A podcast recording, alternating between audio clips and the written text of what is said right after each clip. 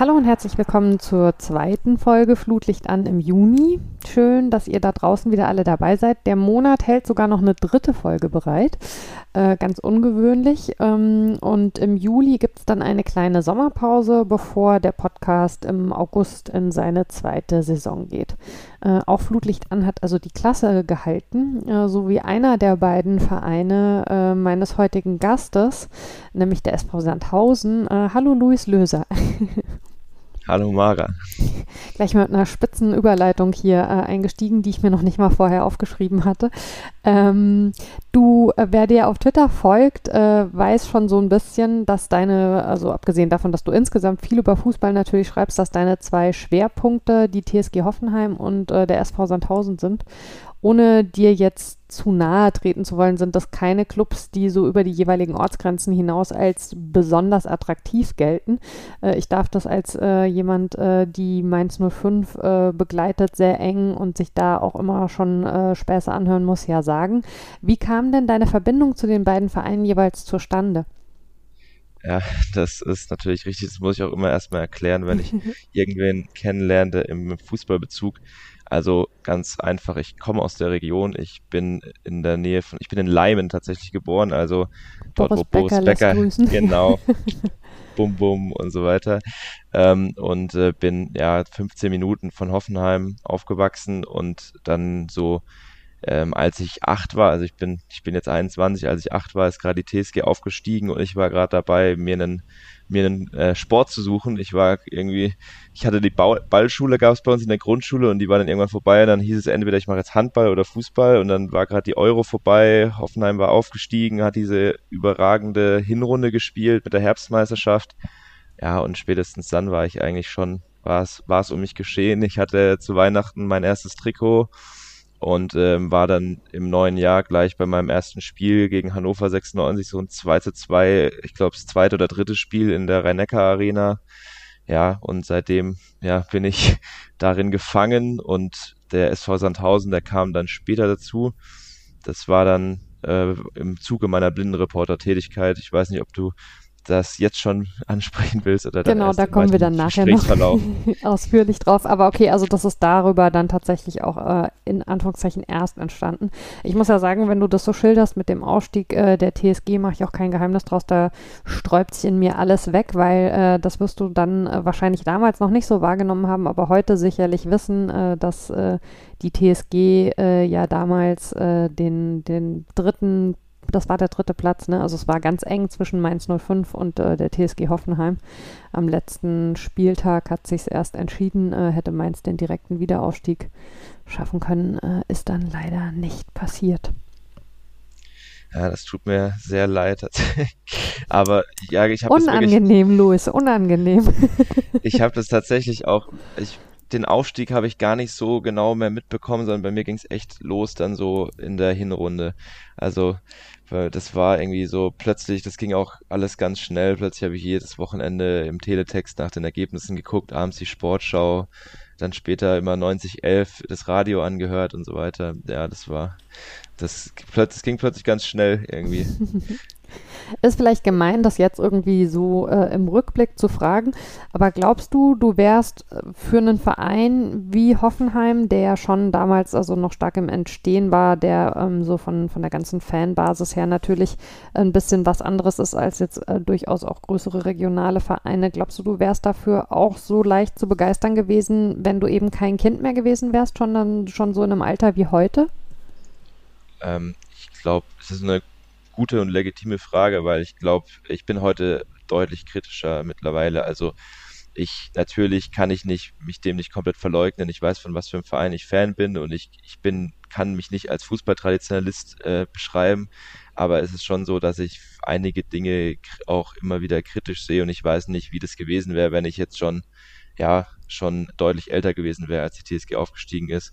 Vielleicht hätte ich da schon längst einen anderen Verein gehabt. Bei uns in der Region ist aber auch wirklich so, da da hast du wirklich aus von allen möglichen Clubs irgendwie Fans, weil da gibt's ja den Waldhof, da gibt's Karlsruhe, aber die haben ja nie lange erstklassig gespielt und dazu kommt's noch, dass Waldhof auch oft so für viele halt dieses Stigma hat, dass da die Fans auch manche ein bisschen, ja, was heißt gewalttätig, aber dass da halt auch nicht, dass es da ein bisschen ruppiger zugeht. Die TSG war ja immer auch wird ja auch immer so angesehen als so der familienfreundliche Verein, wo man auch mal mit seinen Kindern hingehen kann und so.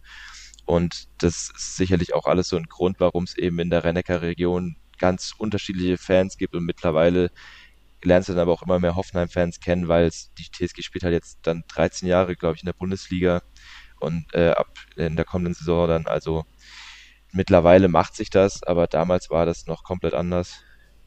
Wobei diese Geschichte mit dem Familienverein natürlich auch einfach sehr gut äh, als äh, Image etabliert wurde. Ne? Also ich würde mal sagen, äh, die äh, Vereine, die äh, im Profifußball sind, also da äh, gäbe es jetzt keinen, wo ich sagen würde, da nehme ich meine Kinder nicht mit hin. Ja klar, natürlich. Also bei der TSG ist es halt auch einfach so, die haben halt noch nicht so eine riesen Fan Szene und da gibt's auch dann keine großen Hooligans oder so. Bei Waldhof ist es anders, aber natürlich ist es so, dass du da im Profifußball gibt's kaum noch äh, Vereine, wo du wirklich ohne nicht nicht ohne Sorgen hingehen könntest. Also das stimmt natürlich. Ich bin auch als Hoffenheimer schon auf genug Auswärtsspiele gegangen und mehr als dass mich da mal jemand dumm angemacht hat, ist mir da auch nie groß passiert so.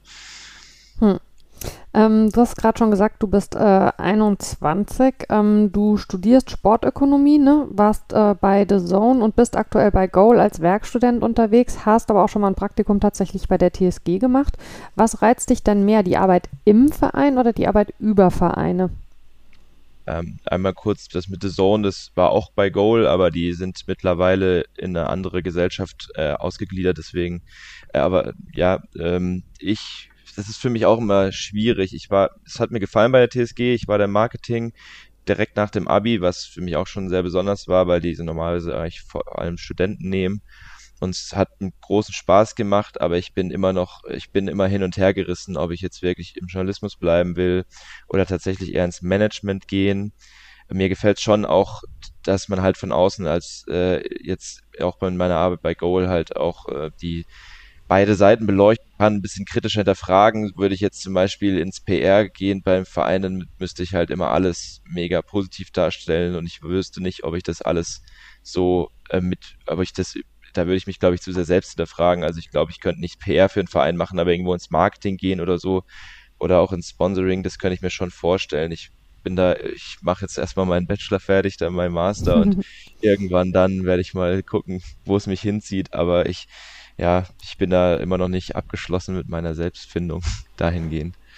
Ist halt wahrscheinlich schwierig in dem Bereich, ne? Also man, man legt sich schon fest für eine Seite. Also ich würde zumindest irgendwie äh, aus heutiger Sicht sagen, ich glaube, wenn man mal tatsächlich im Verein war, äh, im Marketing oder in der Pressestelle, dann ist es wahrscheinlich schwierig, in den Journalismus zu gehen oder zurückzukehren. Es ist immer so ein bisschen dieser Seitenwechsel vom Journalismus auf die Pressestellenseite und die Frage, ob es dann ein Zurück gibt oder nicht. Ja, klar, also nach dem Studium will ich mich da auf jeden Fall festgelegt haben. Also spätestens dann sollte man sich schon dann mal ja, selbst sich gefunden haben. so ein bisschen machst du ja aktuell vielleicht was, ähm, was ein, äh, was, was beide Seiten in sich trägt. Ähm, du bist seit 2019 Teil von Hoffen News, einem Fanportal rund um die TSG Hoffenheim. Ähm, die Fanportale sind ja zumindest äh, aus meiner Wahrnehmung schon äh, aus gutem Grund auch darum bemüht, ähm, eine Distanz äh, zu ihren Vereinen zu haben und durchaus auch kritisch zu sein, sind aber natürlich eben erstmal äh, aus, aus einer Fanliebe heraus entstanden. Was sind denn aus deiner Sicht Vorteile von den Portalen, ähm, wo sie vielleicht sogar äh, Journalismus schlagen können und wo sind aber auch Schwierigkeiten? Ähm, ich denke, sie sind vor allem unabhängiger und auch dann noch durch ihre, dadurch, dass sie halt näher im Umfeld dran sind, ähm, kriegen sie halt vieles mit. Wenn ich jetzt zum Beispiel dran denke, so für mich großartiges Beispiel ist FC.com, da, die haben ja mit äh, dafür gesorgt, dass, dass der SFC Köln nicht, äh, ich weiß gar nicht mehr, wie er hieß, aber diesen neuen Pressesprecher einstellt gestellt hat, der aus dem Boulevard kam. Ja, sehr und sehr fragwürdige Artikel geschrieben hat, teilweise gegen Flüchtlinge gehetzt und so weiter. Und das war vorher gar kein Thema, bis dann mal FC darauf, äh, darauf hingewiesen hat und plötzlich mhm. haben es die ganzen großen Medien übernommen. Und so ist, passiert es immer wieder, weil, weil da stehen, stehen ja auch hinter, der, immer hin, äh, Interessen hinten dran bei den größeren Medien. Und dazu ist es auch teilweise so, dass man auch Sachen beleuchten kann, deutlich tiefgründiger, als man es vielleicht machen könnte, wenn da ein äh, Gewinninteresse hinten dran steht, weil weil es vielleicht nicht so viele Leute interessiert oder weil das einfach keine äh, nicht im Mainstream angekommen ist. Und da kannst du dich total austoben, hast keine Zeichenbegrenzung, kannst einfach machen, wie es dir passt. Du hast halt dafür das Problem, du, du, du verdienst halt keinen Cent damit oder wenn Glück, wenn du Glück hast, wir haben jetzt zum Beispiel eine Kooperation mit OneFootball, wo wir dann die Artikel drauf spielen. Das bringt dir kein Vermögen, aber das hilft dir zumindest, dass du deine Seite damit finanzieren kannst, ohne drauf zu zahlen. Das sind halt so auch Nachteile natürlich für Fanportale, die, die die anderen Medien natürlich, äh, wo, wo andere Medien im Vorteil sind. Und glaubst du, du hast jetzt so ein bisschen ähm, Themen angesprochen, die bei den Fanportalen vielleicht teilweise ähm, eher aufploppen äh, als äh, in den in Anführungszeichen normalen Medien oder in den traditionellen Medien? Glaubst du, dass das ein Stück weit auch daran liegt, dass Fans eben ja schon ähm, bei, bei den meisten Vereinen ein sehr starkes äh, soziales, gesellschaftliches Interesse haben, sich auch für gesellschaftlich, äh, gesellschaftspolitische Themen einsetzen und dass das dadurch dann auch wie so organischer in diese Arbeit einfließt? Ja, sicher. Also wir schreiben halt immer über Dinge, die uns selbst interessieren. Ähm, bei, Hoffen, bei Hoffen News zum Beispiel, also wir sind ein relativ kleines Team, deswegen kommen bei uns nicht nicht so regelmäßig große, lange Artikel, aber wenn uns wirklich was auf der Seele brennt, dann schreiben wir darüber. Und ich meine zum Beispiel, letztes Jahr ein gutes Beispiel war, als gerade die ganzen Corona-Fälle bei Hoffenheim waren, da hat mich das einfach tierisch aufgeregt, ähm, wie da teilweise mit umgegangen wurde und auch von Seiten der DFL von, und da habe ich dann halt mich mal hingesetzt und ewig rumrecherchiert, versucht diese ganzen Fälle aufzudröseln und also ohne mich selbst beweihräuchern zu wollen, aber ich habe das halt bei keinem anderen Portal so gelesen, äh, bei, weil die TSG einfach nicht so viele Leute interessiert, aber mich hat es halt zu dem Zeitpunkt interessiert. Und das, das sind halt so Dinge, die wir schreiben einfach das darüber, was uns interessiert und wir und solche gesellschaftlich die Verbindung von Fußball und Gesellschaft ist für mich eigentlich eine der interessantesten Facetten am, am Fußball überhaupt. Also auch, auch für Jakob in meinem Team, der, wir, wir sind da einfach, das, das interessiert uns einfach sehr. Wir sind vielleicht nicht die Leute, die am, die, die großen Taktikgenies sind, auch wenn wir da auch uns immer versuchen, äh, auf dem Stand zu bleiben, aber so Dinge, das interessiert uns einfach. Zu wie viel seid ihr denn und ähm, seit wann gibt es das Portal eigentlich? Also das Portal ist aus einem anderen Portal hervorgegangen. Das, früher hieß es 1899, ME war von Marco Ripanti, unserem mhm quasi unserem äh, Chef, wenn man das so sagen will. Also er hat halt eine Werbeagentur, die für uns die Website hostet. Und ähm, dann 2019 hat er sich mit unserem anderen Kollegen Tim Schlögel zusammengetan und die haben dann daraus Hoff News gemacht. Und äh, da kam ich dann auch an Bord und in der Redaktion sind wir eigentlich nur Jakob und ich. Dazu haben wir noch ähm, zwei Grafiker und zwei Jungs, die einen Podcast machen ähm, Hoffefunk, der auch mittlerweile echt gut, äh, also für Hoffen, Hoffenheim-Verhältnisse echt auch ganz ordentliche Klickzahlen hat und den, den ich auch sehr empfehlen kann. Also die Jungs machen das echt gut. Und das ist dann so unser Team, so das Kernteam, was äh, sich darum kümmert. Also die Texte, die sind eigentlich alle von Jakob und mir. Was würdest du sagen, wie viel Zeit da so reinfließt? Also, weil es ja schon ein Aufwand, den ihr da betreibt, auch mit Vorberichten, Nachberichten und eben, wie du gesagt hast, äh, auch äh, den, den Texten mit gesellschaftlichen Schwerpunkten. Ähm, also, ich habe tatsächlich mein Pen so ein bisschen zurückgedreht. Wir haben zwischendrin ein bisschen unseren Namen fast schon zu ernst genommen und haben tatsächlich auch mal Newsartikel geschrieben da habe ich echt am Tag immer so zwei, drei Stunden rein investiert, wenn wieder irgendeine Neuigkeit war, immer versucht, auf dem neuesten Stand zu bleiben, aber das kann man auf Dauer einfach nicht machen und es ergibt auch nicht viel Sinn. Ähm, mittlerweile sind es so, ja, sagen wir mal in der Woche schon so fünf Stunden mindestens, je nachdem, was halt alles so ansteht. Wir machen immer als Vorbericht so unser Gegner-Interview ähm, wo wir dann immer die Fragen rumschicken, gerne auch viele Twitterer dabei haben. Du warst, glaube ich, auch schon mal für Mainz dabei. Ne? Ja. Also ähm, ja, das sind so unsere Hauptarbeiten und dazu halt auch viel Social Media, immer die Posts zu den Spielen, wenn irgendwelche Neuigkeiten sind. Ja, wenn irgendwas in der Fanszene passiert. Das, das ist so die Hauptarbeit. Ähm, wir haben ja schon ein bisschen drüber gesprochen. Die TSG ist mit ihrer Geschichte und Struktur mit Mäzen Dietmar Hopp ja schon ein spezieller Verein. Ähm, wie nimmst du denn Diskussionen zu dem Thema wahr? Und ist es so, dass wenn du über Fußball sprichst, eigentlich äh, von, von deinem Gegenüber immer erstmal äh, dieses Thema aufgebracht wird? Oder ähm, wie, wie positionierst du dich da? ist tatsächlich nicht mehr so präsent. Also ich, wenn man mit Leuten spricht, die wirklich so auch sehr selber in der aktiven Fanszene sind und vielleicht mir passiert es oft, wenn ich Leute kennenlerne, die halt irgendwie bei so sehr tra typischen Traditionsvereinen sind, Frankfurt-Fans oder so weiter und so weiter, da spricht man schon auch mal drüber. Ähm, ich bin, da, man kommt mir da aber meistens recht offen entgegen. Es liegt aber auch dran, glaube ich, dass ich das selbst immer sehr offen anspreche und da sehr selbstironisch mit umgehe.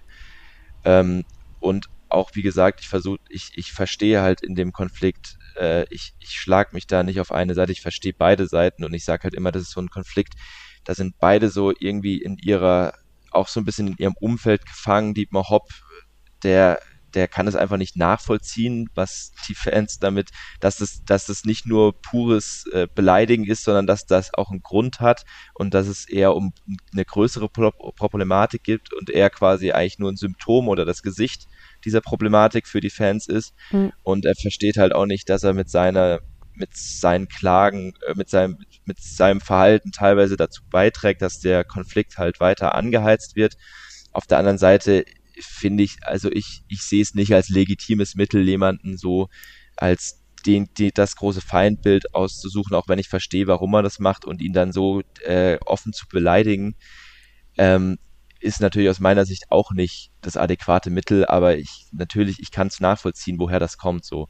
Und äh, das ist immer für mich so dieses, diese, das ist für mich immer so dieser Zwiespalt, immer dieses, das, ich, ja, es ist immer schwierig für mich, aber ich versuche es halt irgendwie so offen anzusprechen, selbstironisch damit umzugehen, mit diesem Image, was Hoffenheim mit sich trägt, weil das zu verleugnen, das über, gibt ja überhaupt keinen Sinn, das ist ja offensichtlich. Mhm. Ähm, diese Selbstironie äh, ist ja wiederum etwas, womit, äh, ich formuliere es mal so, nicht alle im Verein dann wiederum äh, so zufrieden sind oder so zurechtkommen. Ich erinnere mich dran, ähm, ich weiß gar nicht mehr vor welcher Saison es war, da hast du äh, in dieser Sonderbeilage der Elf Freunde, ähm, war glaube ich sogar vor der letzten Saison, oder? Geschrieben irgendwie so, äh, keine Fans im Stadion kennt man in Hoffenheim sowieso schon. Und ähm, da gab es äh, aus dem Verein durchaus dann auch öffentlich ähm, ja, äh, ich sag mal, unglückliche Stimmen drüber. Verstehst du, warum der Vereinsstar an gewissen Stellen nicht schafft, sich einfach auch selber ein bisschen weniger ernst zu nehmen? Weil das würde wahrscheinlich sogar, behaupte ich jetzt einfach mal, seinem Image eher helfen als alles andere. Ja, ich, ich finde es auch manchmal schwierig. Also die Geschichte, die ja im Nachhinein, ja, ist das ein bisschen dann äh, sehr laut geworden. Ich hoffe, da hat, da, also ich habe da kein böses Blut mehr mehr. Ich, ich hoffe, dass von der Seite auch niemand mir da irgendwie böse ist noch. Ich würde es im Nachhinein vielleicht auch nochmal ein bisschen anders machen, weil manche Witze, die sind halt mittlerweile dann doch ziemlich durch, aber damals habe ich es halt so gemacht und da stehe ich zu. Ähm, ich finde, von, von Fanseite kenne ich das eigentlich, ich, wenn, wenn ich dran denke, das erste sogenannte El Plastico, damals gegen Leipzig, da, das war mit die beste PR, die Hoffenheim jemals hatte, als die Fans da äh, diese Banner ausgerollt haben mit wir, wir wollen auf den Kron zurück, äh, Thron zurück, Hoffenheim meist gehasster Club Deutschland und so weiter. Das, das ist ja lustig und das ist doch eigentlich, das ist meiner Meinung nach die beste Art und Weise, mit dieser ganzen Lage umzugehen, weil du kannst ja nicht so tun, als wär's nicht so aber du kannst, äh, ich, ja, ich finde immer, finde es auch immer bei Menschen schwierig, wenn die sich hundertprozentig zu ernst nehmen und so soll, so ist auch mit dem Club. Also ich meine, dein Verein ist da ja auch ein super Beispiel für dieses Image als Karnevalsverein. Das war ja früher einfach Spott und ihr habt für euch quasi geowned und habt äh, zum USP quasi gemacht und äh, das ist. Das war ein klassischer Heidel, ja. Ja, und so sollte man damit, denke ich, auch umgehen. Also man sollte seine größte Schwäche zur größten Stärke machen. Wie würdest du denn ähm, vielleicht abschließend zu Hoffenheim ähm, die Fanszene äh, bei Hoffenheim beschreiben? Was, äh, was kann man über die so sagen? Sehr heterogen. Also die aktive Fanszene ist noch relativ jung. Ähm, da gibt es viele, die so in meinem Alter sind, die halt genau aus dieser Generation kommen, die beim Aufstieg äh, so plötzlich äh, mit dabei war oder kurz nach dem Aufstieg bei der Herbstmeisterschaft. Dann gibt's aber auch viele aus, also wenn du aus der Südkurve quasi rausgehst, da wo die Stehplätze sind, das sind halt auch sehr viele Leute, die sind viele Familien, sehr, sehr klassischer Mittelstand, Leute, die halt gerne am Wochenende ins Stadion gehen, aber jetzt mit aktiver Fanszene nicht so viel am Hut haben.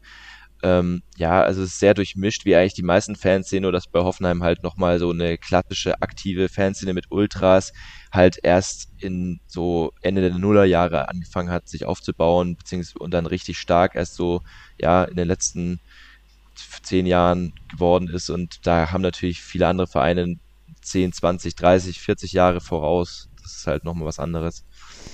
Ähm, fühlt ihr euch eigentlich aktuell so ein bisschen als Making-of-Bundestrainer mit Hansi Flick, der ja eine ähm, äh, TSG-Vergangenheit hat? Ja, also ich habe gestern so einen Witz gemacht, meine so, ja, jetzt haben wir Julian Nagelsmann bei Bayern untergebracht, Flick beim DFB. Jetzt fehlt eigentlich nur noch Hopp irgendwie als DFB-Präsident oder so und der deutsche Fußball gehört uns. Um also das wäre aber der Schritt irgendwie in die völlig falsche Richtung.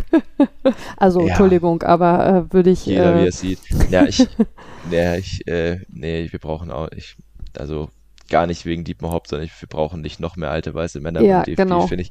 Ähm, nö, ja, ich finde es ganz lustig bei bei mir aus dem Bekanntenkreis hat auch jeder irgendwie seine Geschichte mit Hansi Flick. Also mein Onkel, der hat früher in Bammental gewohnt, da wo Hansi Flick ja noch heute wohnt und äh, ich, der, der, der erzählt immer von seinem alten Freund, dem Hansi, mit dem er, der hat, wahrscheinlich haben sie ein, zwei Mal in ihrem Leben gesprochen, aber der Hansi, der ist so ein bodenständiger Typ, wenn du mit dem noch fünf Jahre später erinnert er sich noch an dich und so. Also, ja, das ist, finde ich, eine ganz schöne Geschichte. Ich, äh, Hansi Flick war, so sehr ich die Bayern immer schwierig finde, für mich war Hansi Flick immer trotzdem noch einer der Sympathieträger, auch jetzt mal diese Lauterbach-Geschichte ausgeklammert. Das stimmt, da hatte er äh, eindeutig keinen guten Tag.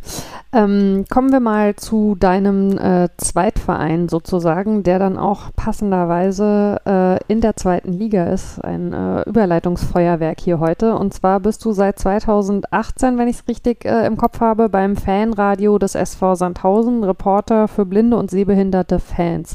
Ähm, wie ist das denn mal zustande gekommen?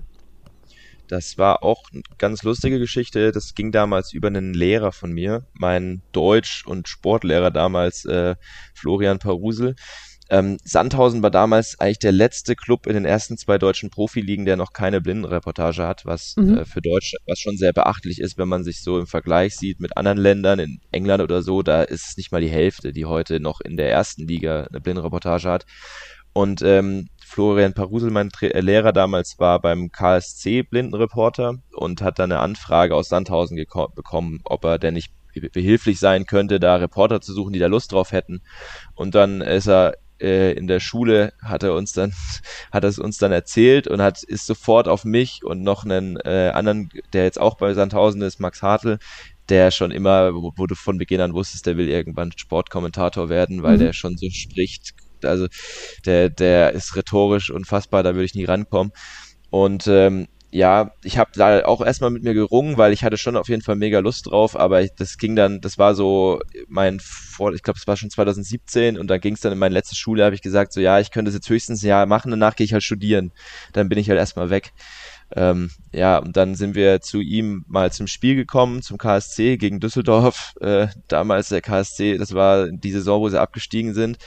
Ähm, aber es hat mir auf jeden Fall Spaß gemacht. Wir waren dann oben mit ihm auf der Tribüne, haben uns das angeguckt, wie er da reportiert, sind dann auch runter zu den Blinden durften, und den Sehbehinderten, durften mit denen, haben mit denen gesprochen und es fand es mega interessant. Und dann war ich eigentlich gleich an Bord und dann hat es aber so ein Jahr Umsetzung auch gebraucht, bis Sandhausen es dann wirklich fertig hatte, weil Sandhausen halt ein kleiner Verein ist, da musste erstmal die Finanzierung stimmen. Wir hatten dann äh, damals auch mit Doug Heidecker einen großen Fürsprecher, mhm. der damals noch Geschäftsführer war. Ähm, und dann ging das damals los, 2018. Wir haben dann so eine, so eine Schulung gemacht ähm, mit äh, den Kollegen Wolf und Broder von, ähm, der eine Broder ist vom HSV, äh, Wolf ist von St. Pauli und die sind beide auch teilweise, äh, Broder macht glaube ich auch noch beim ZDF auch die Audio, äh, die, für die, die diese audiovisuelle ähm, Audiodeskription. die Audiodeskription, genau, die Audiodeskription und der hat dann für uns eine Schulung gemacht, so an einem Wochenende. Da war dann auch lustigerweise in Sandhausen für die WM äh, ein Public Viewing aufgebaut. Dann konnten wir quasi da gleich unsere erlernten Fähigkeiten testen und so auf der Tribüne schon mal einen Testlauf machen. Und das allererstes Spiel war dann ein Testspiel gegen VfB Stuttgart, äh, wo wir dann wirklich auch ähm, Blinde zu, vor Ort hatten, die uns dann zugehört haben und da sofort ein mega gutes Feedback gegeben haben. Also das hat sofort riesen Spaß gemacht. Muss jetzt direkt mal, bevor ich inhaltlich drauf eingehe, sagen, da sieht man mal wieder, wie klein die Welt ist, ne? Weil äh, zum einen kenne ich natürlich äh, Doug Heidecker, den du gerade äh, erwähnt hast, sehr, sehr gut aus Mainz. Der war ja ähm, lange Jahre beim FSV Mainz 05 tatsächlich, bevor er dann äh, nach Sandhausen gegangen ist, äh, wo seine Zeit dann eher kürzer war. Mittlerweile ist er äh, zurück im Eishockey in Bad Nauheim. Und zum anderen kennen sich natürlich Doug Heidecker und Hansi Flick wiederum sehr gut aus ihrer gemeinsamen Zeit in Hoffenheim. Ja, das habe ich tatsächlich auch erst letztens erfahren, als ich ein Interview mit Günther Klein gelesen habe. Genau. Da war ich genau. auch so, oh, oh, der Hansi und der, der, der Duck, die kennen sich ja. Ja, ich habe auch, der Duck, der hat, glaube ich, sogar in, ich bin in Waldorf zur Schule gegangen. Ich glaube, der Duck hat da ewig gewohnt und ich habe das ja. erst gerafft, da war er schon gar nicht mehr in Sandhausen. Genau, und äh, Duck äh, und Günther Klein wiederum kennen sich aus ihrer gemeinsamen Zeit, als sie Eishockey-Berichterstattung äh, gemacht haben. Also da, äh, die Welt ist wirklich äh, ein Dorf, äh, nicht nur äh, in Waldorf, sondern auch darüber hinaus. Ähm, aber kommen wir nochmal zurück äh, zu äh, deiner Arbeit als Reporteur. Ähm, wie hast du dich denn dem Thema genähert? Also weil zum einen ist es ja sowieso schon ähm, keine einfache Aufgabe, eine, eine ganz reguläre Radioreportage zu machen.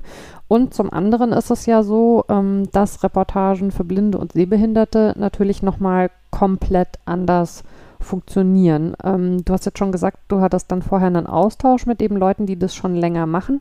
Ähm, wie hast du dich insgesamt dem Thema genähert und wie übt man sowas auch? Hast du dir Spiele im Fernsehen angeschaut und die mitgesprochen oder wie kann ich mir das vorstellen? Ja, also die einmal der Austausch war natürlich enorm wichtig. Diese Schulung hat uns äh, richtig weitergeholfen.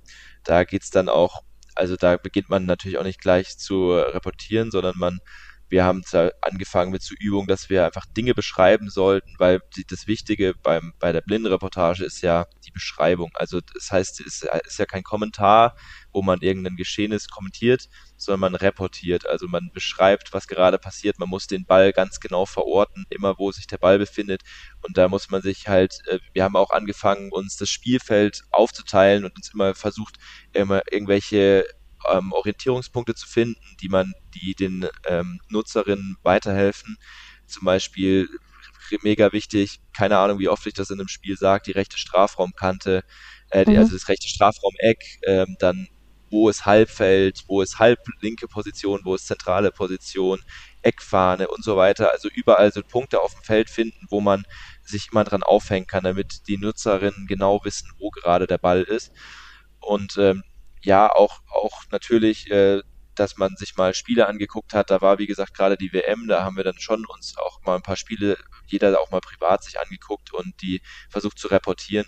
Am meisten hilft natürlich immer die Übung. Also, mich, dass wir gleich zum ersten Testspiel das machen konnten, das hat mega geholfen. Auch, ich muss sagen, damals war halt Sandhausen für mich noch ein neuer Club dazu, hat Sandhausen jeden, jeden Sommer bestimmt 10, 14 Spieler, die den Verein verlassen. Da, musste ich auch erstmal die ganzen Namen kennenlernen, die da neu dabei waren. Und dann war in der Halbzeit wieder so, dass sie, nee, nach 60 Minuten haben sie einmal das ganze Team gewechselt. Ich hatte vor mir so Zettelchen immer mit den Spielernamen und musste das einmal komplett austauschen. Also da, da lernt man gleich die ganzen Tücken, die man dann ähm, später mehr beachtet. Und was mir auch sehr geholfen hat, oder was mir zumindest bei der Entscheidungsfindung sehr geholfen hat, war, ähm, da Grüße an Max vom Rasenfunk. Der, äh, Max hatte mal ein Tribünengespräch auch über Blinde im Stadion äh, mit einer, einer Blind, genau von den Seehunden. Ähm, und das hat auch sehr geholfen, einmal überhaupt die Sichtweise der Blinden ähm, und Sehbehinderten kennenzulernen, weil das ist eigentlich auch mega wichtig, der Austausch mit den blinden Sehbehinderten, dass man immer genau weiß, was die, was die gerade brauchen. Das sind so viele Sachen, die man natürlich als jemand, der nicht betroffen ist, ähm, äh, gar nicht beachtet oder gar nicht im Hinterkopf hat. Ja, das wäre nämlich tatsächlich ähm, auch meine nächste Frage gewesen. Also ähm, gab es äh, über dieses äh, Tribünengespräch, war das damals, glaube ich, hinaus, ne, ähm, was du gehört hast, hast du tatsächlich auch einen, einen, direkten Austausch gehabt mit den Menschen, für die du reportierst, um eben äh, mal zu hören, was ist für die eigentlich genau wichtig? Ähm, also bei diesem Ausflug quasi nach Karlsruhe beim Spiel gegen Düsseldorf, da haben wir mit einigen Blinden und Sehbehinderten, die halt vor Ort waren, ich glaube, es war damals nur einer vor Ort plus seine Begleitung. Mhm. Mit denen haben wir dann gesprochen. Das war dann auch sehr lustig, weil ähm, er hatte dann quasi die Blindenreportage auf dem Ohr und die ist natürlich versucht, zwar natürlich ist natürlich immer ein bisschen aus Vereinssicht, versucht jetzt nicht hundertprozentig neutral zu bleiben, aber schon das adäquat wiederzugeben und neben ihm stand halt seine Frau, die ihm dann immer ins immer zugerufen hat, was der Schiedsrichter gerade schon wieder für ein Arsch ist und so. Und ähm, das war auch sehr lustig zu sehen, aber mit den, das hat auch sehr geholfen. Und dann war beim ersten Testspiel gegen Stuttgart war auch ähm, die Tanja dabei, die ist selbst Stuttgart-Anhängerin. Ähm, die hat auch sehr gutes Feedback gegeben. Mit der war ich auch schon tatsächlich mal in Stuttgart im Stadion. Ähm, die, mit der habe ich immer mal wieder so kurzen Austausch und ähm, später dann auch, ähm, es gibt vom es gibt immer so Regionaltreffen und auch ein Bundestreffen von der DFL organisiert, wo dann auch immer Nutzerinnen ähm, vor Ort sind, die uns dann Feedback geben und die uns sagen, was sie so für sie so sehr wichtig ist. Und das hilft auch immer sehr. Was ich mir total schwierig vorstelle, gerade am Anfang, ist die Geschwindigkeit. Also ähm, das ist so ein bisschen wie, dass man immer dem äh, Schiedsrichter hinterher staunt, der ja auch alles eben im Blick behalten muss. Und ähm, so ähnlich stelle ich mir das bei dieser Form der Reportage auch vor, weil du ja eben, du hast es gerade schon gesagt, nicht einfach nur das kommentierst, was die Leute sowieso schon sehen, sondern weil du ihnen ja beschreiben musst, was passiert. Wie kommt man denn da rein und vor allen Dingen, wie schafft man es dann aber gleichzeitig dabei nicht die ganze Zeit so eine Atemlosigkeit zu verbreiten? Also weil wenn ich mir vorstelle, ich würde das versuchen, ich würde wahrscheinlich die ganze Zeit irgendwie klingen, als wäre ich auf der Flucht und das kann ja für die HörerInnen auch nicht angenehm sein. Ja, das Wichtige ist, dass man schon mit seinem Sprechtempo sich auch mal ein bisschen im Spieltempo anpasst. Also man kann jetzt nicht, wenn der Ball hinten durch die Abwehrkette läuft, kannst du nicht da äh, ein abrattern, als wäre es gerade irgendwie so eine über, übertrieben unübersichtliche Torraumszene. Ähm, man, was sehr hilft, ist einmal, wir haben, wir sind immer im Zweierteams, also wir wechseln uns alle fünf bis zehn Minuten immer ab, damit mhm. man, damit einem irgendwann die Spucke nicht wegbleibt. Ähm, da hilft man sich dann auch immer gegenseitig, zeigt sich so an, wenn irgendwas passiert, was man gerade nicht so im Auge, im Auge hat. Das ist sehr hilfreich. Und ähm, wenn, man muss halt echt aufpassen, was man, was jetzt wichtig ist für die Leute zu wissen. Wenn jetzt irgendwo im Mittelfeld so eine zehnfache Kopfballstaffette ist, dann ist es nicht so wichtig, denen zu sagen, dass jetzt welcher Spieler jetzt gerade schon wieder einen Kopfball gespielt hat. Das, ja, das sind ja teilweise Dinge, die man auch als Sehender auf der Tribüne nicht wahrnimmt. Ja. Ähm, wer, wer das jetzt genau war, das ist halt auch immer für mich, äh, am Anfang war es für mich vor allem immer schwierig, wenn ich gerade nicht genau wusste, wer es ist. Und mittlerweile bin ich halt so, entweder ich sage halt einfach, das ist jetzt der Sandhäuser gewesen, oder ich lege mich jetzt auf einen Namen fest, wenn das dann nicht gewesen ist, ist auch nicht schlimm. Passiert ja, muss man sagen, äh, im, im normalen Spiel auch äh, gar nicht mal so selten, dass KommentatorInnen äh, Spieler verwechseln, ist dann natürlich, wenn man den Fehler wahrnimmt, schon was, finde ich, worüber man sich ärgert. Ja, also das darf, das sollte einem am besten nicht passieren. Vor allem, wenn dann, wenn dein äh, Nutzer oder deine Nutzerin äh, die die, die, die merken es zwar dann natürlich selber nicht im Stadion, aber spätestens, wenn sie dann irgendwie den, den Spielbericht in der Sportschau äh, hören mit Audiodeskription oder, oder halt irgendwie das Lesen, ähm, den Spielbericht, dann, dann fragen sie sich schon, was da wieder für ein Stuss erzählt wurde. Deswegen, ja. da sollte man natürlich zur Not sich auch korrigieren. Ich hab, ähm, sitzen denn die Menschen, für die ihr reportiert, immer im Stadion oder ist es tatsächlich so gedacht, äh, dass die Reportage auch für, ich sag mal, zu Hause am Internetradio oder wie auch immer ähm, funktioniert? Also bis letztes Jahr, also die ersten zwei Jahre, war es immer nur im Stadion.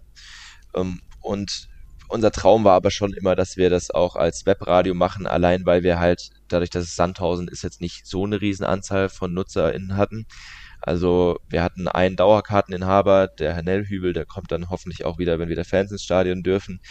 Und sonst kam halt immer mal wieder, auch von anderen Vereinen. Wir haben, es ist auch für viele, die wissen halt gar nicht, dass es dieses Angebot überhaupt gibt. Da muss man wirklich auch viel Werbung für machen, damit das wahrgenommen wird. Wir hatten auch, äh, da haben wir auch mit unserer Behindertenfanbeauftragten Frauke eine, die da auch die Kontakte hat, dass wir da auch schon mal in Gesprächen mit Blindenschulen waren, ob da mal eine ganze Klasse vorbeikommen will, aber dann kam halt irgendwann Corona. Und Corona hat uns insofern geholfen, dass wir halt ein gutes Argument hatten, jetzt und mit unserem Radio zu starten, weil vorher war das halt auch immer so, da musste man halt, ist halt auch eine Investition jetzt erstmal, weil wir hatten die Anlage, die hatten wir auch ewig geliehen, dann haben, hatten wir sie dann irgendwann fürs Stadion, aber das hat dann halt auch nochmal Geld gekostet, dann einen Server anzuschaffen, weil du, du darfst äh, von der DFL aus, darf der Verein zwei Radios anbieten, die müssen aber bei ihm gehostet sein, die dürfen nicht auf YouTube oder so laufen. Okay. Und das hat halt auch nochmal Geld gekostet. Und jetzt sind wir seit gut einem Jahr ähm, ich glaube, vor ein paar Wochen haben wir unser Jubiläum quasi gefeiert. Genau zum Restart der Bundesliga haben wir quasi angefangen. Ähm, gegen Aue erstmal von der heimischen Couch aus, ähm, weil wir da noch nicht so, also das war eh ein Auswärtsspiel, da wären wir eh nicht hingefahren, aber auch die Heimspiele gingen zu Beginn erstmal nicht. Mittlerweile durften wir dann die ganzen Geisterspiele im, im Hartwaldstadion, im BWT-Stadion im Hartwald reportieren und die, äh, die Auswärtsspiele, die machen wir dann immer aus so einer VIP-Loge ähm, vom Fernseher. Und ähm, wenn man jetzt mal also in Nicht-Corona-Zeiten schaut, ähm, wie ist das denn mit, mit, den, äh, mit den Plätzen organisiert ähm, beim SV Sandhausen? Also du hast gerade schon angesprochen, es gibt eine ähm, äh, Beauftragte für äh, Behinderte. Ähm, wie viele Plätze gibt es da theoretisch? So eine klare Anzahl hatten wir bei Sandhausen ist ja auch so, ähm, dass da eh nicht so mega viele Fans kommen. Wir hatten, glaube ich, so um die zehn Plätze hatten wir schon auf jeden Fall immer freigehalten. Die wurden, ich weiß gar nicht, ob die, ich glaube, die wurden noch nie ausgeschöpft voll, deswegen ist es nicht so schlimm. Ähm, die sind relativ nah bei unseren Reporterplätzen. Das ist halt sehr wichtig, weil wir dann direkt den, die Empfänger austeilen können. Ist auch wichtig, dass sie halt den gleichen Blick haben wie wir, weil wenn wir erzählen, der Ball ist auf der rechten Seite und die sitzen gegenüber von uns, dann ist für die ja. halt komplett spiegelverkehrt. Ähm, und die nehmen ja auch die Kulisse wahr, also die, die das räumliche Hören haben sie ja. Ähm, und was ich aber aus Sta anderen Stadien zum Beispiel kenne, aus Gesprächen mit blinden Sehbehinderten, ist, dass es da teilweise doch sehr begrenzt ist. Mir hatte Tanja mal erzählt, so meistens so um die 25, wenn man überlegt, in Deutschland gibt es, glaube ich, so 1,2 Millionen Blinde und Sehbehinderte. Das ist ein 80. der Bevölkerung und 25 Plätze in so einem 30.000er Stadion. Das ist, mhm. das ist weniger als ein, äh, das ist weniger als 0,1 Prozent. Also ja, da ist doch bei manchen Clubs auf jeden Fall ausba äh, ist, ist noch ausbaufähig weil da ist dann schon die Nachfrage da. Nicht, das ist dann nicht wie in Sandhausen, wo wir halt froh sind, wenn wir mal zwei, drei Leute im Stadion vor Ort haben und nicht nur am, an den Apparaten draußen quasi. Generell finde ich, kann man ja feststellen, Diversität im Fußball ist natürlich als Thema schon sehr präsent. Auch in den letzten Jahren äh, würde ich aus meiner Wahrnehmung sagen, ähm, nochmal verstärkt. Ähm, Barrierefreiheit im Stadion gehört in dieses Thema ja ganz eindeutig rein, ist aber für mein Gefühl deutlich weniger präsent als andere Aspekte. Was glaubst du, woran das liegt? Ja, ich glaube erstmal viele, für viele ist das schon überraschend, wenn man denen überhaupt erzählt, dass es sowas wie eine Blindenreportage gibt und dass es Fans gibt, die die halt das Spiel nicht sehen können, aber trotzdem ins Stadion kommen. Aber ich meine, das ist ja eigentlich ganz logisch, weil das am Stadion ist ja nicht, nicht unbedingt das Spiel so das mega interessante oder das faszinierende, sondern die Atmosphäre, auch wenn ja. jetzt in Sandhausen natürlich die Fanszene nicht so riesig ist, aber selbst da ist es, äh, ist es schön, da hinzukommen und man hört die Fangesänge. Deswegen ist es auch umso schwieriger jetzt, glaube ich, die Geisterspiele auch für Blinde und Sehbehinderte, weil da fehlt ja auch die, die ganze Atmo, um sich da irgendwas orientieren zu können. Die hören halt echt nur den Reporter. Ähm, und die Leute haben natürlich auch nicht, nicht so eine riesen, also nicht, glaube ich, nicht so eine riesen Basis oder eine riesen, ein riesen Forum, eine riesen Lobby. Und so ist auch bei der Blindenreportage, dass die Leute das teilweise gar nicht wissen, dass es das gibt und die, es bemüht sich auch keiner groß drum, das zu bewerben und zu promoten. Aber wenn man, wenn man das wirklich mehr angeht, dann sieht man auch, wie viele Leute dann plötzlich da ins Stadion kommen und sich dafür interessieren. Also ich finde es eigentlich immer faszinierend, wenn ich auf diese Treffen komme und die ganzen Fans treffe, die da vor Ort sind und mit denen kannst du dich genauso über das Spiel unterhalten wie mit einem Sehenden. Vor allem nach so einer guten Blindenreportage, da erzählt er dir dann so, ja, ähm, der und der Spieler war schlecht, dann fragst du, woran hast du das gemerkt? So, ja, er ist kaum in der Reportage aufgetaucht und wenn er mal am Ball war, dann hat er direkt wieder verloren und dann, das, dann musst du gar nicht das Spiel gesehen haben, kannst trotzdem drüber reden. Ja, was aus meiner Sicht ähm, auch eine Schwierigkeit ist, ähm, wenn wir über Menschen mit ähm, Behinderung sprechen, ist, dass natürlich ist so ein Angebot wie diese Reportage total wichtig ähm, für Teilhabe. Andererseits ist die Realität im Stadion ja oft so eine Separierung, ähm, also dass ähm, Menschen da unter sich bleiben, dass es beispielsweise kaum Bemühungen gibt, Kurven tatsächlich barrierefrei zu gestalten. In einzelnen Stadien gibt es da irgendwie Ansätze, um beispielsweise äh, Rollstuhlplätze auch irgendwie in der Kurve zu haben und so weiter. Aber eine echte Diversität sieht ja eigentlich sowieso komplett anders aus, oder? Und eine echte ja. Teilhabe. Das, also ich, ich habe bei mir im, in, in, meinem Studiengang habe ich auch äh, Sportsoziologie gehabt und dann, also eine echte, eine echte, eine echte Inklusion ist es ja noch nicht. Das mag vielleicht so Integration sein, wo dann die Gruppen aber noch so ein bisschen abgetrennt voneinander sind. Äh, aber so eine echte Inklusion ist es natürlich noch nicht. Wir haben ja auch, also wir haben jetzt keine äh, extra dezidierten Blindenplätze, aber die sind halt schon, die sitzen dann halt da in ihrer Ecke. Meistens ist es halt nur einer, deswegen äh, für ihn ist es wahrscheinlich nicht so, dass er dann in so einem abgetrennten Bereich sitzt. Äh, natürlich ist es auch mega schwierig. Ich stelle mir das auch, da muss, da muss ja auch sehr viel Rücksicht drauf genommen werden, wenn da jemand in der Kurve steht und dann fällt ein Tor, da fliegt ohne Ende Bier, da wird gerangelt und das ist natürlich noch schwieriger, wenn du nichts siehst. Ähm, aber da kann man sicherlich, also ich kann mir das schon gut vorstellen, dass man da irgendwie eine Lösung findet. Man müsste das nur halt angehen. Was ich zum Beispiel eine coole Lösung finde, ist bei Dynamo Dresden. Die haben eine Radioanlage, die geht, die, die hat einfach eine eigene Radiofrequenz und dann kannst du mit so einem Mini-Radio dir ähm, das Blindenreportage anhören im ganzen Stadion. Also die ist dann gar nicht nur auf einer Tribüne empfangbar. Das ist ja auch so eine Begrenzung. Ja. In Sandhausen könnten wir die Leute gar nicht auf die andere Seite setzen, weil dann hören sie es irgendwann nicht mehr. Und ähm, das ist mega cool, weil das, das müssen dann auch gar nicht nur Blinde sein, die das nutzen. Das können auch wenn ich da im Stadion bin, ich höre denen auch mega gern zu, allein weil, weil die mega lustig sind. Das sind halt, die reden da im breitesten Sächsisch, reportieren die da das Spiel, das macht das eigentlich noch quasi ein Add-on obendrauf. Oder auch wenn ich an Leute denke, die, die sich nicht so tiefgehend wie ich mit dem Fußball beschäftigen, wenn ich mit meiner Mutter im Stadion bin, die hört sich auch mega gerne unsere Reportage an, weil, sie, weil man dann ihr noch ein bisschen besser die Regeln erklärt. Oder auch mein Vater, der jetzt auch nicht so fußballaffin ist wie ich, der dank mir quasi immer mehr zum Fußball kommt. Ähm, ja, also da ist es auch ein Service, der nicht nur Blinden und Sehbehinderten helfen kann, sondern eben auch Sehenden. Ja, spannender Aspekt tatsächlich. Ähm, du hast schon ein paar Mal angesprochen, ähm, dass es äh, die Treffen auch äh, bei der DFL gibt. Ähm, und äh, die bieten ja mittlerweile auch Schulungen an, oder? Für diese Reportagen. Ja, das ist das. Also es gibt immer einmal im Jahr gibt's das DFL-Expertenforum und dann kann man sich da immer so Workshops raussuchen, die man besuchen will, äh, wo es dann halt drum geht. Äh, wir haben so quasi so ein so eine Schulung gehabt, da hat man dann wirklich Spielszenen vom Scouting-Feed bekommen, musste die beschreiben und dann hatten wir Blinde auch vor Ort, die uns dann Feedback gegeben haben, wie, wie sie unsere Reportage fanden. Wir hatten äh, dezidiert extra für Standardsituationen zum Beispiel, weil das natürlich auch schwierig, worauf fokussiert man sich jetzt? Da ist ja dann immer so ein Gerangel, was, was, was hilft jetzt am meisten? Ja. Da hat ähm, zum Beispiel die Leute versammeln sich am Elferpunkt, die versammeln sich am Langpfosten, am kurzen Pfosten ähm, wer tritt die Ecke? Meistens, wenn jemand mit rechts schießt und von der rechten Eckfahne, dann kommt der Ball vom Tor weggezogen, mit links dann zum Tor hin und so weiter. Und das sind alles Dinge, die man dann halt vorher sagen kann. Und dazu gibt's immer noch einen großen Vortrag, ähm, der dann immer so ein bisschen so Fachthemen, also wir hatten oft ähm, Lutz Wagner da, der dann mhm. so ein bisschen die Schiedsrichterperspektive erklärt hat, uns die neuesten Regeln beigebracht hat, damit wir die immer da parat haben, weil das sollten wir ja auch, wir müssen den Leuten ja erklären, warum jetzt die Entscheidung getroffen wurde und da sollten wir halt wirklich auch regelkundig sein.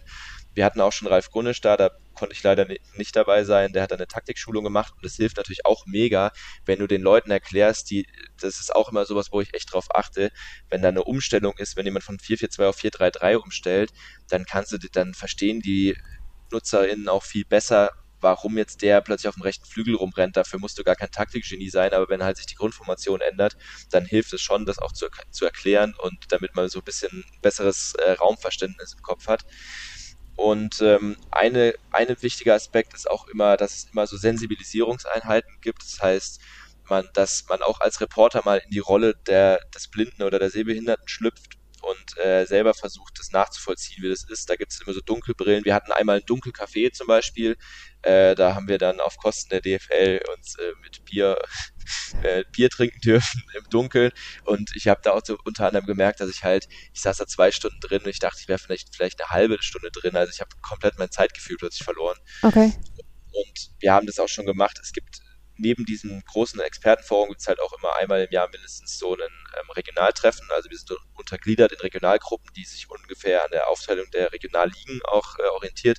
Also ich bin in Regionalgruppe Südwest, da haben wir uns auch schon in Mainz getroffen und dann gab es dann halt Stadtführungen, wo wir mit so Brillen rumgelaufen sind, also quasi nichts gesehen haben und uns dann da noch rumführen lassen mussten.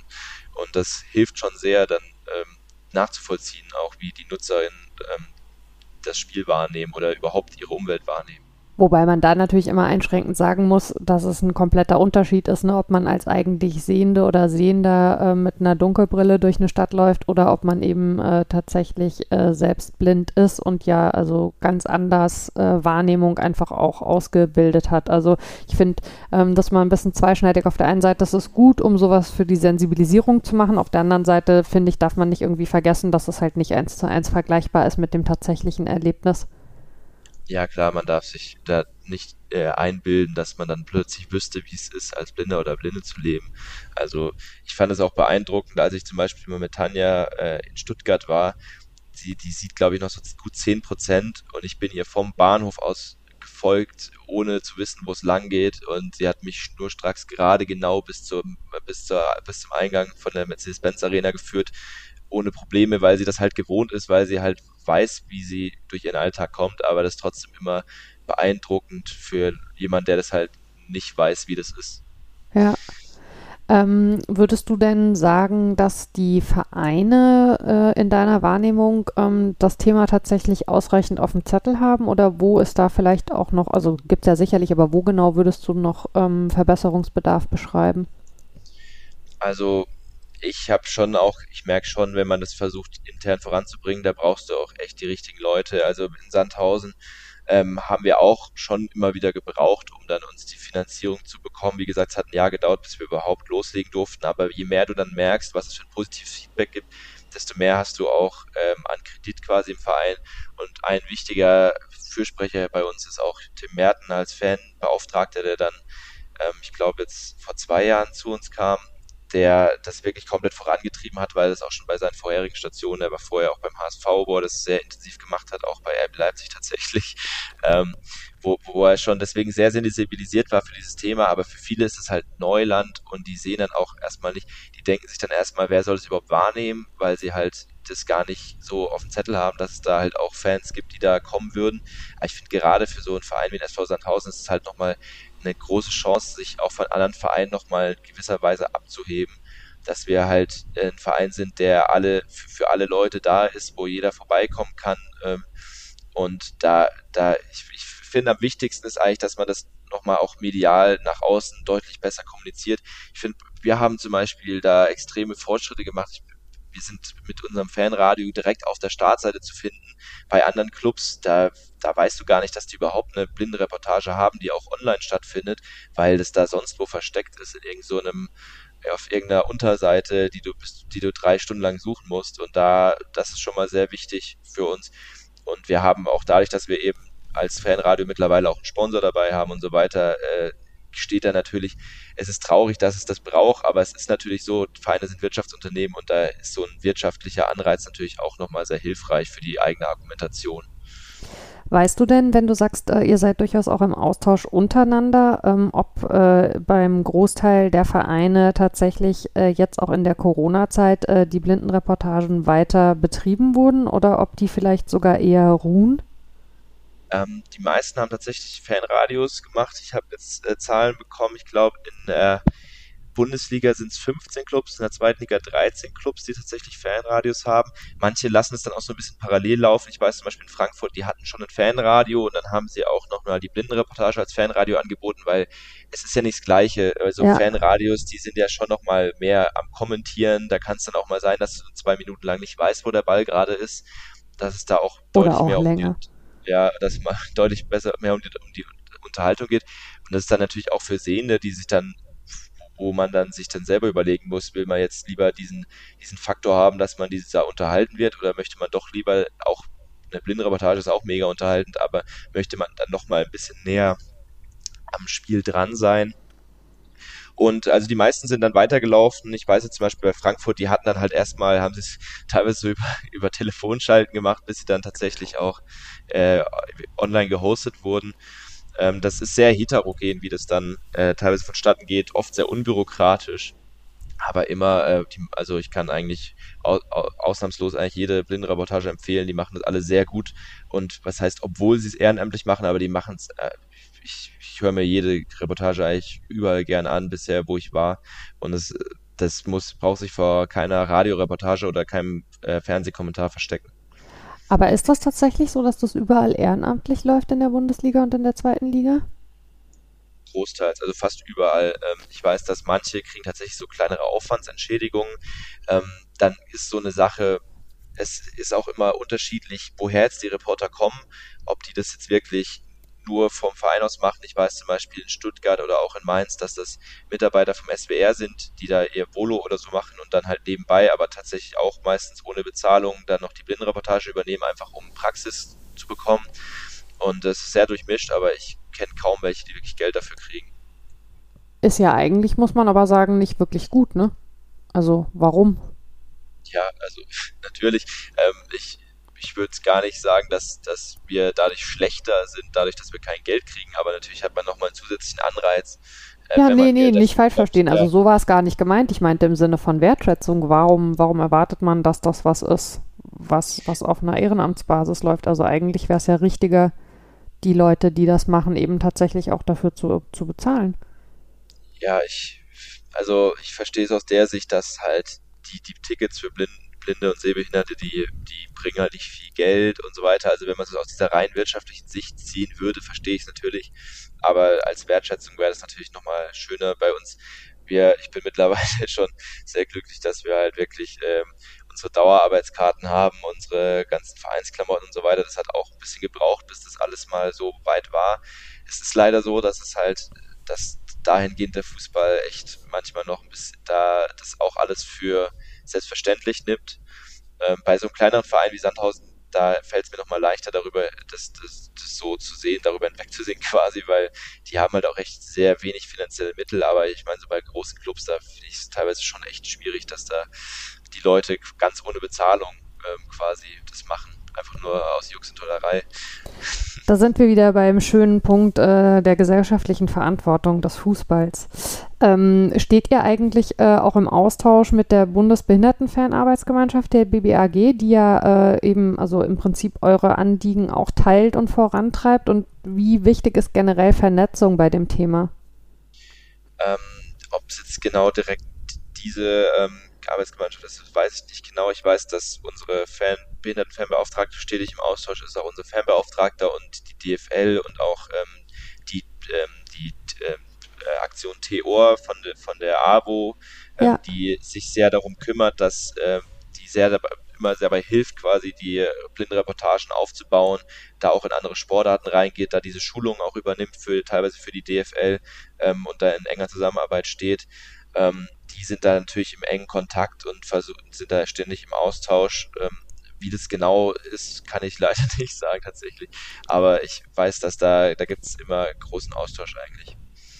Ähm, was würdest du denn vielleicht abschließend sagen, ähm, wenn du, wenn du Wünsche äußern dürftest an die Verbände, die Vereine, aber auch an alle anderen im Fußball, Fans, Organisationen, durchaus auch JournalistInnen, die ja eben über den Sport berichten, was würdest du dir hinsichtlich äh, dieses Formates äh, und äh, dem Umgang damit wünschen? Also erstmal das, was wir gerade jetzt schon fast eine Stunde gemacht haben, mehr Aufmerksamkeit. Also ich freue mich über jeden Bericht, den man dazu irgendwo findet, weil ich habe auch selbst schon für bei meiner Tätigkeit für Goal einen Bericht drüber geschrieben, ähm, wo ich dann äh, quasi auch äh, Tanja als selbst als ähm, äh, Sehbehinderte und auch äh, Flo, den Reporter aus Darmstadt, interviewt habe. Und da haben mir ganz viele zurückgemeldet, dass sie gar nicht wussten, dass es den Service überhaupt gibt. Mhm. Ähm, natürlich, diese Teil äh, mit, mit, mit auch teilweise Aufwandsentschädigung oder so weiter und so weiter, würde mich persönlich dahingehend freuen, dass ich halt selbst mit, du hast ja meine Tätigkeit beschrieben, also ich studiere, ich arbeite, ich bin beim Fanportal und dann mache ich noch die Blindenreportage. Und das ist schon natürlich auf Dauer immer mal wieder schwierig, das alles zeitlich irgendwie miteinander zu vereinbaren. Und da hat man wenn, wenn ich dann dafür zum Beispiel Geld kriegen würde, würde es mir natürlich nochmal deutlich mehr helfen, ähm, mhm. da zu sagen, jetzt, da investiere ich jetzt nochmal ein paar Stunden rein. Ähm, wobei ich das, wie gesagt, natürlich nicht fürs Geld mache. Das wäre auch dämlich, wenn ich das, dann, dann könnte ich es eigentlich gleich lassen, äh, wenn es mir darum gehen würde. Ähm, und sonst, ja, einfach vor allem die Aufmerksamkeit, die, die ist, glaube ich, sehr wichtig ähm, und ist sehr hilfreich. Äh, unser Fanbeauftragter Tim Merten, der spricht da auch vor allem immer vor den Spielen, seitdem wir das Radio haben, auch mit Fanbetreuung anderer Clubs, die vielleicht kein Radio haben. Da haben wir dann teilweise schon bei Spielen gegen HSV plötzlich HSV-Fans, die von Mallorca aus uns zugehört haben und dann Nachrichten mhm. geschickt haben. Und es war, also wir haben jetzt auch kein, wir haben meistens so äh, bei richtig guten Spielen haben wir so um die 100 Zuhörer und, und Zuhörerinnen und da ist es immer, freuen wir uns natürlich um jeden, äh, um jeden Nutzer, um jede Nutzerin, die da dabei ist. Sehr schön. Dann hoffen wir, dass wir in Sachen Aufmerksamkeit heute ein bisschen was für dieses wichtige Thema getan haben. Ähm, ich danke dir ganz herzlich, Luis, dass du dir die Zeit genommen hast und von deiner Arbeit erzählt hast. Es war sehr spannend. Sehr gerne und vielen Dank für die Einladung.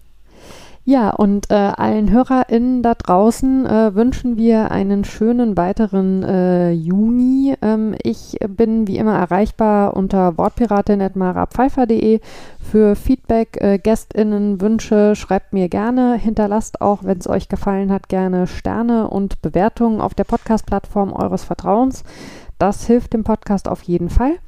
Und ansonsten gilt wie immer, passt auf euch und aufeinander auf. Wir hören uns in 14 Tagen wieder. Ciao.